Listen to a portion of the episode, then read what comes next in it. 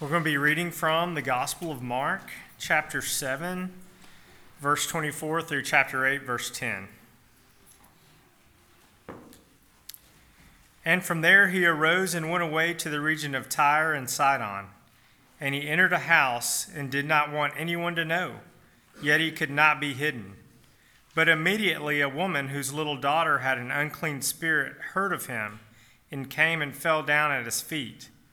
Now the woman was a Gentile, a Syrophoenician by birth, and she begged him to cast out the demon, cast the demon out of her daughter.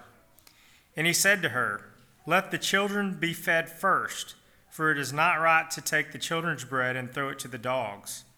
But she answered him, Yes, Lord. Yet even the dogs under the table eat the children's crumbs. And he said to her, For this statement you may go your way. The demon has left your daughter.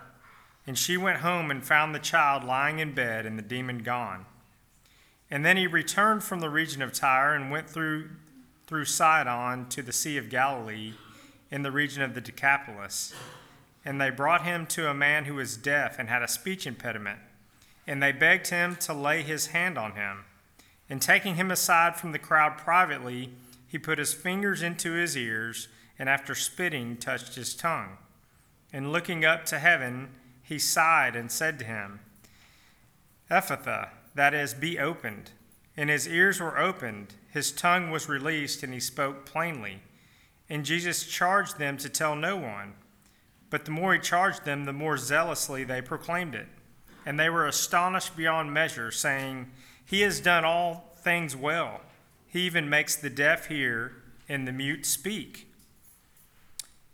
In those days, when again a great crowd had gathered and they had nothing to eat, he called his disciples to him and said to them, I have compassion on the crowd, because they have been with me now three days and have nothing to eat. And if I send them away hungry to their homes, they will faint on the way and some of them have come from far away.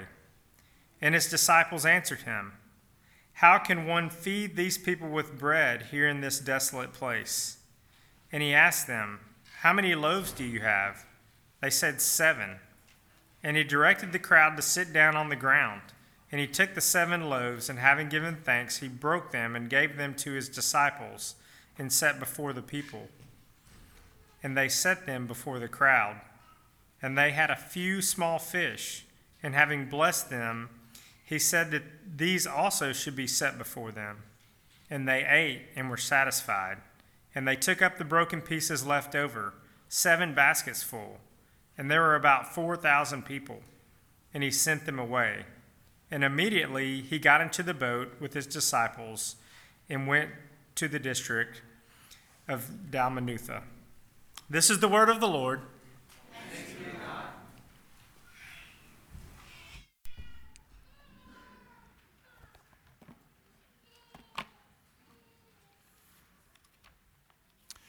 Um, if you would just bow with me and then we'll get started. Father, we thank you for your word. We ask for um, just clarity as always. We want to understand and we want to drink deeply from your scriptures and we want to respond appropriately. And uh, as we've studied through Mark and learned about Jesus, we want him um, to change our lives and transform us. We need him more than we realize. We need Him every day. We need everything He did and accomplished for us. We pray we would be reminded of that today. In Christ's name, amen.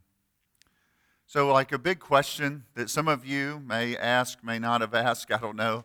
But uh, I remember getting a tract a number of years ago, and I think on the front of it just said, Who is Jesus?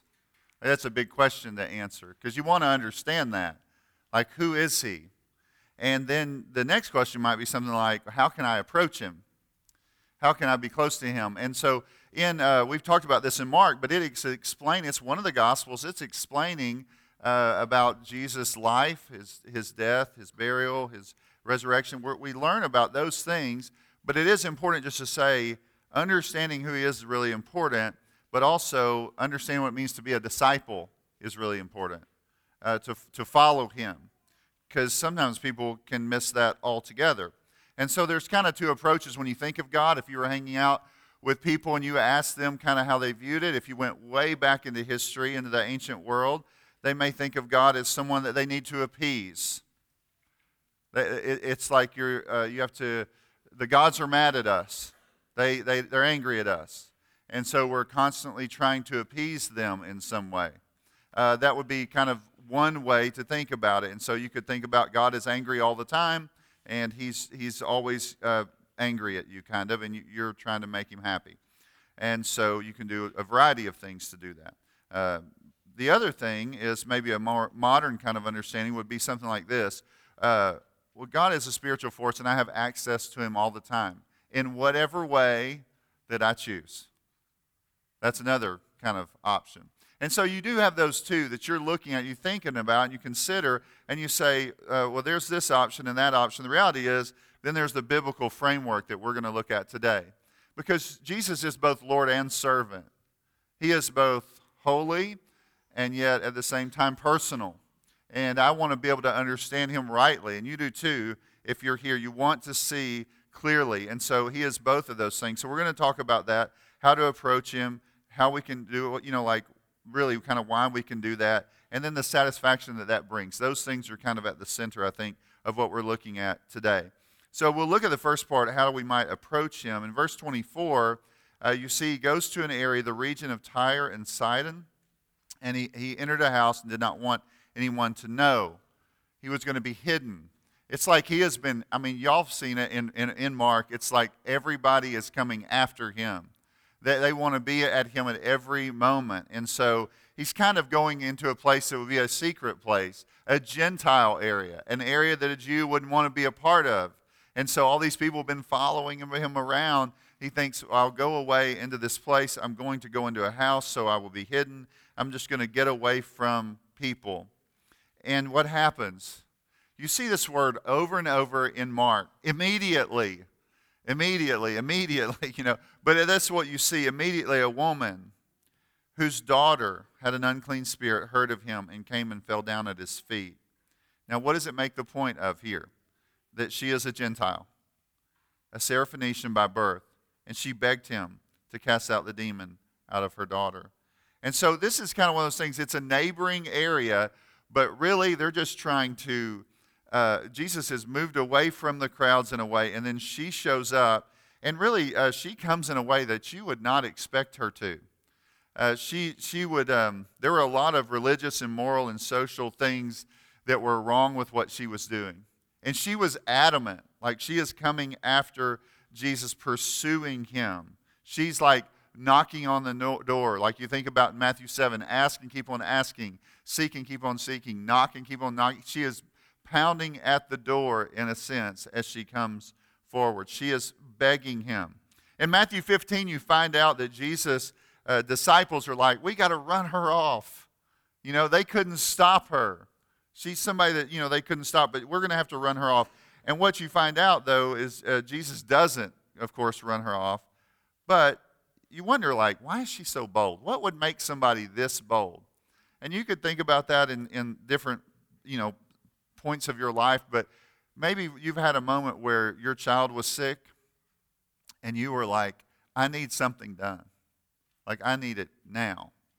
I, you know, that, that's kind of this point where it's like, this is this this is my child. You know i need them to be fixed now. I need somebody to pay attention now. And i think that's kind of at the heart of this. She is very aggressively pursuing him. And she's going to as we see in mark uh, going to get more than what she even really probably planned on when she was going forward so i think it's just important to see that you see her boldness and you see her coming forward to jesus then verse 27 he says something to her. And if you're honest, you'll be like, man, this is just, I, this doesn't, this is not cool. Like if I went to Jesus, some of you may have kind of grown up in a church where it's like, well, if you go to Jesus, like he's never going to like question you in any way or like confront something in you that might be wrong or whatever. In this case, uh, it's interesting because he said to her, he, he used a parable. He says, Let the children be fed first, for it is not right to take the children's bread and throw it to the dogs. It's kind of a, uh, he's using a metaphor, but we sometimes think about I don't know. When we think about this passage, you're looking at this verse, you might be like, I don't, I don't know what to do with that. Well, one thing to know is um, dogs in that culture, uh, most of the time they were wild mongrels, you know, like running around like savages, you know, eating trash and tearing up stuff. You know, and you want to stay away from dogs, you know. And in our culture, and they had this too, but in our culture, it's like we want, uh, we have dogs and we're, they're like our little puppies. They come inside. Everybody's, you know, really, you know, watch out for the dog. You know, I can't go out of town because of my dog. You know, like somebody's got to feed the dog. You know, all that kind of stuff. You know, and you're just like, really? And then they're like looking for new foods. I think they need a new diet. I mean, I've got to get a diet for my, you know, the right diet for my dog. I'm going to take my dog to a dog psychologist. That kind of thing. We have people like an extended family in our family that I think that's what they've done. They like took their dog to a therapist, you know. So anyway, it's a little over the top, you know, with the whole dog thing for us in our culture. Sometimes it's like, did the kids eat? I don't know, but the dogs did. You know? I mean, it's kind of okay. But not not here. That's not what's going on here. So when he says this, dogs, when he uses it, it would be kind of the, a different term than like just wild dogs. It might be like puppies, or it might be something like just small, like dogs. You would understand it's kind of like a family dog. But again, in that culture and in that time and in the Bible, you might say, well, where do you see that, Jared? Goliath said, looked down at David and was like, who brought this little dog here to mess with me? You know, he kind of spoke him that way. In Philippians 3, Paul calls the Gentiles, I mean, he doesn't, he says, he calls the circumcision dogs, but it was because they all called Gentiles dogs. You know, they were just worthless kind of things or whatever. But anyway, when you're looking at all of this and you see it, what is Jesus trying to say? He is saying, let the children be fed first, and then he's using language like what would be kind of spoken of in the Gentile world. He's like, and then kind of throw the rest to the dogs. The children here are the Jewish people. Jesus came to preach the gospel to the Jews. All of you here are the dogs right? I mean, you just kind of have to put yourself in a framework of thinking in those terms as the Jewish people would see you. But Jesus did. He came first for the Israel people of Israel. He comes, he is they, they've had the law, they've had the prophets, they've had all those things. They, they had very unique, they were very uniquely uh, blessed with everything. God specially chose them as a nation and then we're going to see as it fleshes out the other things that he is going to accomplish. But all of those promises, all of the, the kings and the prophets and this temple and sacrifices, all that was tied to them. They're the children. They're, what you might call like children of the promise. They, they've heard the promise, they've received the promises in a very unique way. He's saying there is order. First to the Jew, and you'll see later to the Gentile. Once he's di- he dies and is resurrected, what does he say? Go out and preach the gospel to all, to all nations. So, it, but, but you even see in Romans where Paul says to the Jew first and also to the Greek. That's what he's saying. You're just kind of putting that together and framing that out. Now, how does she respond? And that's the, this is one of the most wonderful kind of responses in Scripture. I, I think it helps you understand things. In verse 28, she answered him, not in an arrogant way. She's bowing down, begging him, right? But she does answer him back when he speaks to her. And she says, Yes, Lord, yet even the dogs under the table eat the children's crumbs. That's, I mean, you think, wow, she's really, she comes to him and speaks to him in a way that really shocks you. You look at it and think, man, what kind of an answer?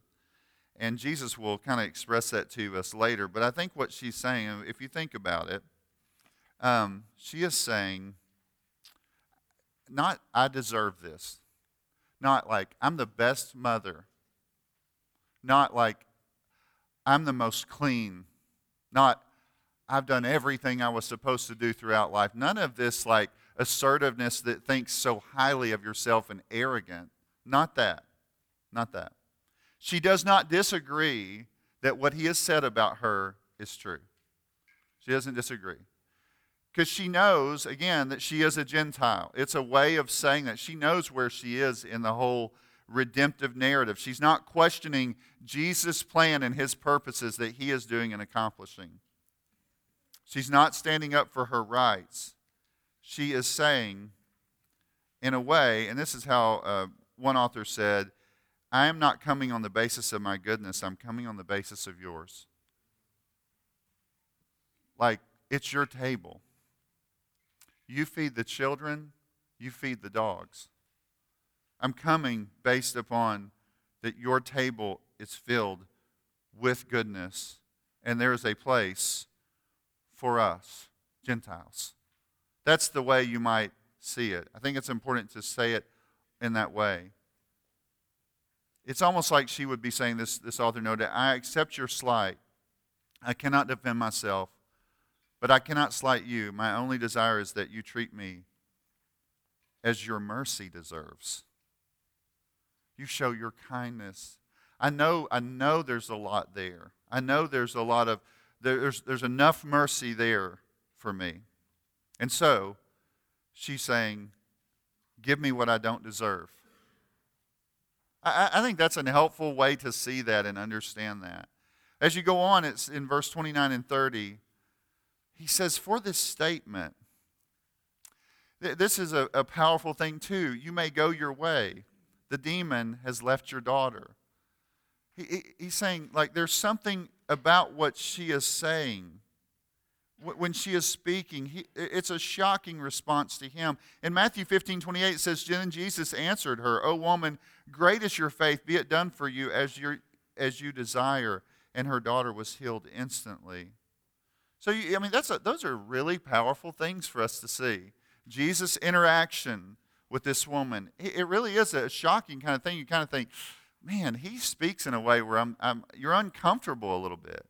He's not someone to be trifled with. Nobody's controlling Jesus. Like I've said, there are some of you, you think you hold the strings to Jesus, you know, in your life. You're that silly and foolish. But you, you might have that feeling of like, oh, I, I, I'm, yeah, I deserve, I deserve whatever Jesus is going to give me. You know, that kind of thing, that, that deal of like, I've worked for whatever, you know, this or that. But here's the thing she doesn't do that. She demonstrates a heart of faith, trusting in Jesus to do what only Jesus can do. I, I, want to read a couple of things from a guy, uh, his name is Edwards. He says, This woman is the first person in Mark to hear and understand a parable of Jesus. The brief parable of the children and dogs at the table has disclosed to her the mystery of the kingdom of God. She is not distant and aloof, attempting to maintain her position and control. She does what Jesus commands of those who would receive the kingdom and experience the word of God. She enters the parable and allows herself to be claimed by it that she answers Jesus from within the parable, that is, in the terms by which Jesus addresses her, indicates that she is the first person in the gospel to hear the word of Jesus to her. He goes on. Within the parable, she has met a living Lord with whom she has struggled and contended. She has sparred with Jesus as Jacob sparred with God at Peniel. Your name will no longer be Jacob, but Israel, because you have struggled with God and with men and have overcome. She is a female Jacob. She too has overcome. Jesus sends her home, assuring her that the healing of her daughter has already transpired. It's almost like she is like a true Israelite, one who is trusting God, one who is wrestling with God, in, not in an arrogant way, not in a I deserve it way, but in a way where there's a humble trust in God and not letting Him go. Martin Luther loved this story. It's, he says, She took Christ at his own words. He then treated her not as a dog, but as a child of Israel. And so it's just, this is a beautiful story of what God is doing in the world and how he is rescuing a people for himself and how he's going to do that for the whole world, both Jew and Gentile. And we see this. You know, some people are, are kept, I would say, on the edge of like entering into the kingdom. You know why? Because they're either too proud, which there are plenty of those, there are a lot of religious people that are really proud. They have, like, kind of, they think Jesus in their pocket, kind of, really religious, great, in their minds, great. There's those really proud people, and then there's people that maybe think that they could never, ever get to Jesus. They're too sinful. But the reality is, in both cases, you can reject the gospel. You can reject God's love. And you see that in, of course, like the prodigal son story. But this woman comes knowing she is in need and yet trusting in the Savior, even though her need is great and her issues are great, you might say. Okay, so you continue on. Look at verse 31 through 37 why we can do it um, that way. Why, why, how, how can we approach Jesus and why can we, can, can we do that? Like, that's kind of a, a bigger question. Um, and what we see is in verse 31 through 37 that Jesus identifies with us. He is close to us. Like, he, he identifies with us in a very personal way. Again, when you're looking at this and you're thinking about what is going on, Jesus is coming and he meets a deaf and a mute man. And you think about how he meets him. There, there's something about it. He pulls him away. He pulls him away from the crowds and all of the activity. This is not something he's going to make a spectacle. He has been pulling away from a lot of that anyway. And what you see is Jesus comes and he addresses this man. What does he do? He puts his fingers in his ears. He like spits on his fingers and touches his tongue. It's a very intimate and personal thing he, he is kind of showing us, in a way you could say, he, he is, he's teaching us what it is like to come to someone in desperate need. You see him identifying with him, being so close to him. He also, you'll see that he sighs before he heals him. And so, all of that that's going on, when you're thinking about it, when he identifies with us, you might say something like this he spoke the only language intellectually that that man could understand. It was a language that he could see with his eyes and he could feel with his touch, you know, the touch. He couldn't speak to him. He couldn't say things to him. The man c- couldn't communicate really, he couldn't communicate back. So what does Jesus do? He connects with him at a level by by touching him in such a way. It's a form, one person said, uh, uh, of like sign language. He's using sign language to communicate to him that he identifies with him in his suffering.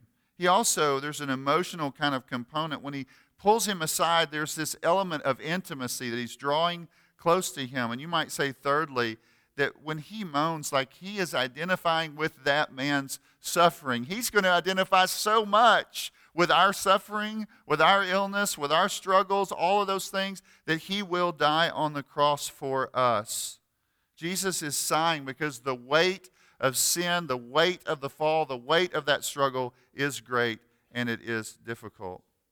You know, it's interesting in Isaiah 35, verse 5 and 6, it speaks of like when Messiah comes, that the eyes of the blind will be open and the ears of the deaf unstopped.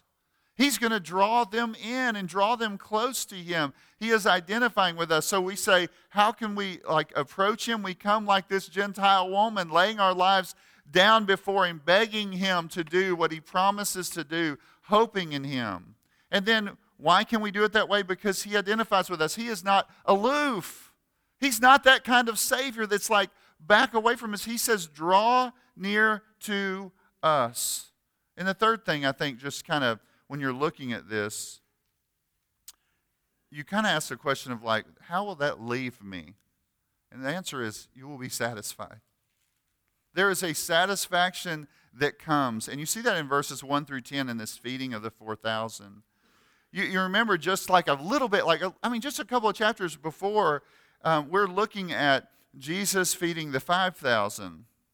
In Mark chapter 6, it's there. And you, you remember it was like this group of men, and it may have been a group of men who were wanting him to like take over Rome. It seems like in John that they're trying to make him, I think it's the same uh, thing that's going on here, and they're trying to make him king. That's the group that is there. But when you look at this, we're seeing this is not that.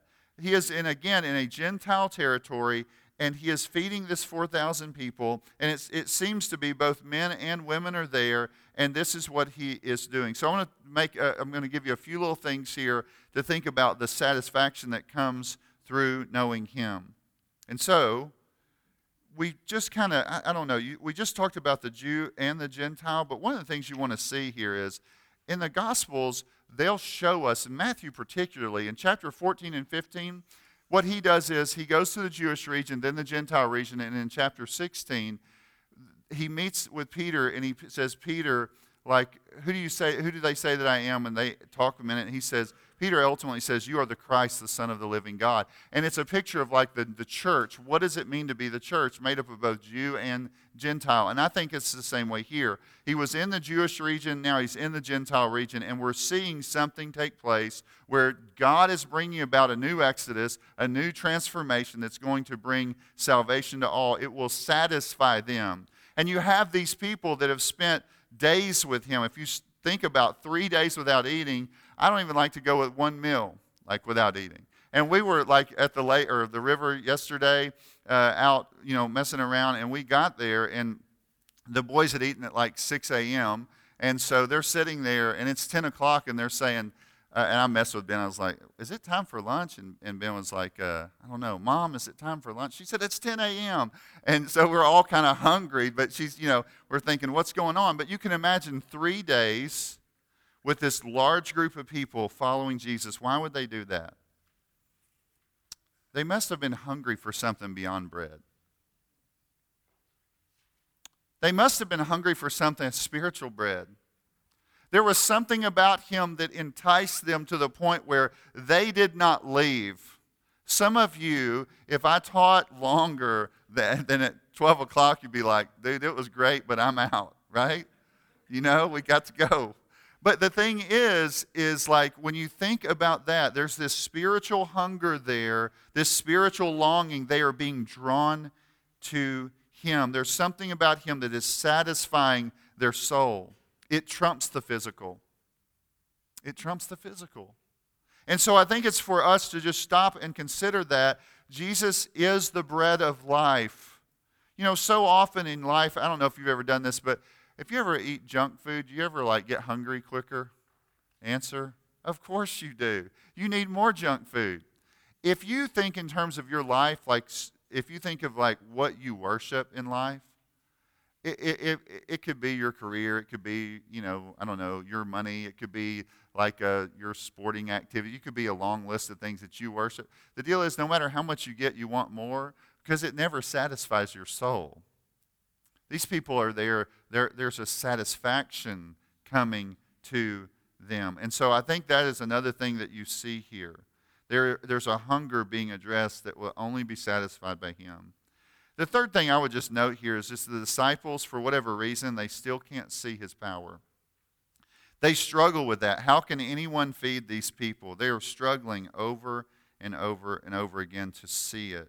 They can't see that He is there is something that's going on that's greater than physical things. The other thing that's interesting about them is I don't understand how in the Jewish region, after just a little while, they're like, we need to feed these people tonight. The Gentile region, there's like three days and they don't really say anything. Jesus has to bring it up, which kind of su- doesn't surprise me, but you know, I think it is a little bit surprising. It's like, what's going on there, you know? Okay, and the fourth thing is when we're thinking about Jesus' work here, and we're thinking about the satisfaction that he brings, I think it's just important for you to ask, like, really, like, what, what are you really t- ingesting personally? What are you ingesting? What are you f- trying to fill your life up with to try to satisfy your soul? Are you really thinking and considering him? So, this is what we say today. This is kind of what you think about. Like, how could, should we approach Jesus? And why can we do that? And then what kind of satisfaction does it bring? So, how do you approach him? You approach him in a humble faith.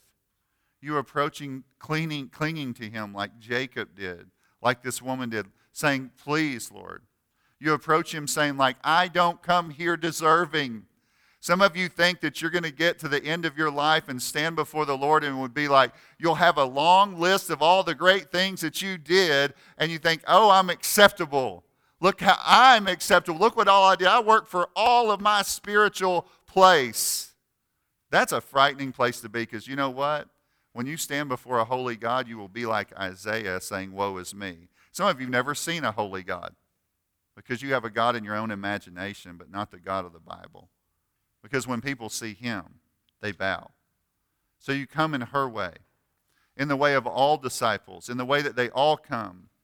They all come saying, like, Woe is me, a sinner. All of them are not like the Pharisee sitting over there beating his chest, but like the person, the tax collector who's, who's or, or that's telling how great he is, but then the tax collector is saying, Oh, woe is me, Lord, a sinner. And so we say, okay, this is how we approach him with that kind of heart. We can do that because he identifies with us, and the satisfaction is he will feed you. He will feed you. He will feed your soul. He is in the business of feeding souls. He is in the business of speaking life to us. He is the business of rescuing people. And some of you, like I said today, may be here and you think, you know what, I don't know this kind of Jesus. We would love to share more with you. We want you to understand who He is. We work hard to say in every service, God is holy, you are sinful, Christ is Savior, and that's the only hope we have. That is what we look forward to in faith. That's who we're trusting. What we try to do in our services every week and the preaching that we do in the study guides is reveal a great and mighty and holy God who is personal, who condescended to us to save us, who lived a perfect life and died a perfect death so that we might be saved. That's what we say to people. And we pr- communicate that in everything that we try to do. We try to say to you, this is your only hope. And we say, there is a way. There is a way to enter in. You enter in trusting Him for what He has done.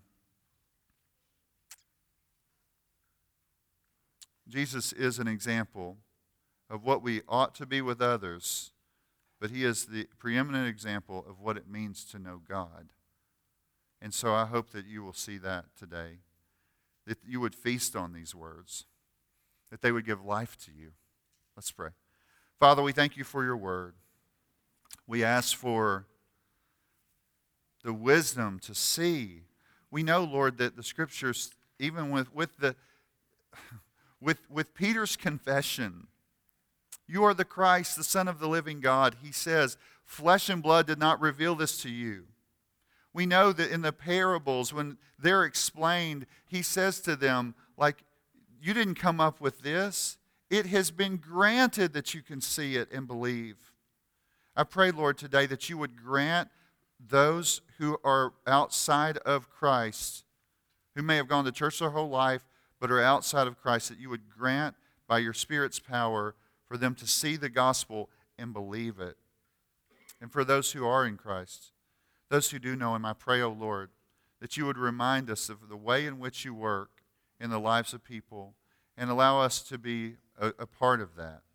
Through our prayers, through our witness, that we would explain the wonders of the Christ, the Son of the living God, who came to save us. In Christ's name, amen.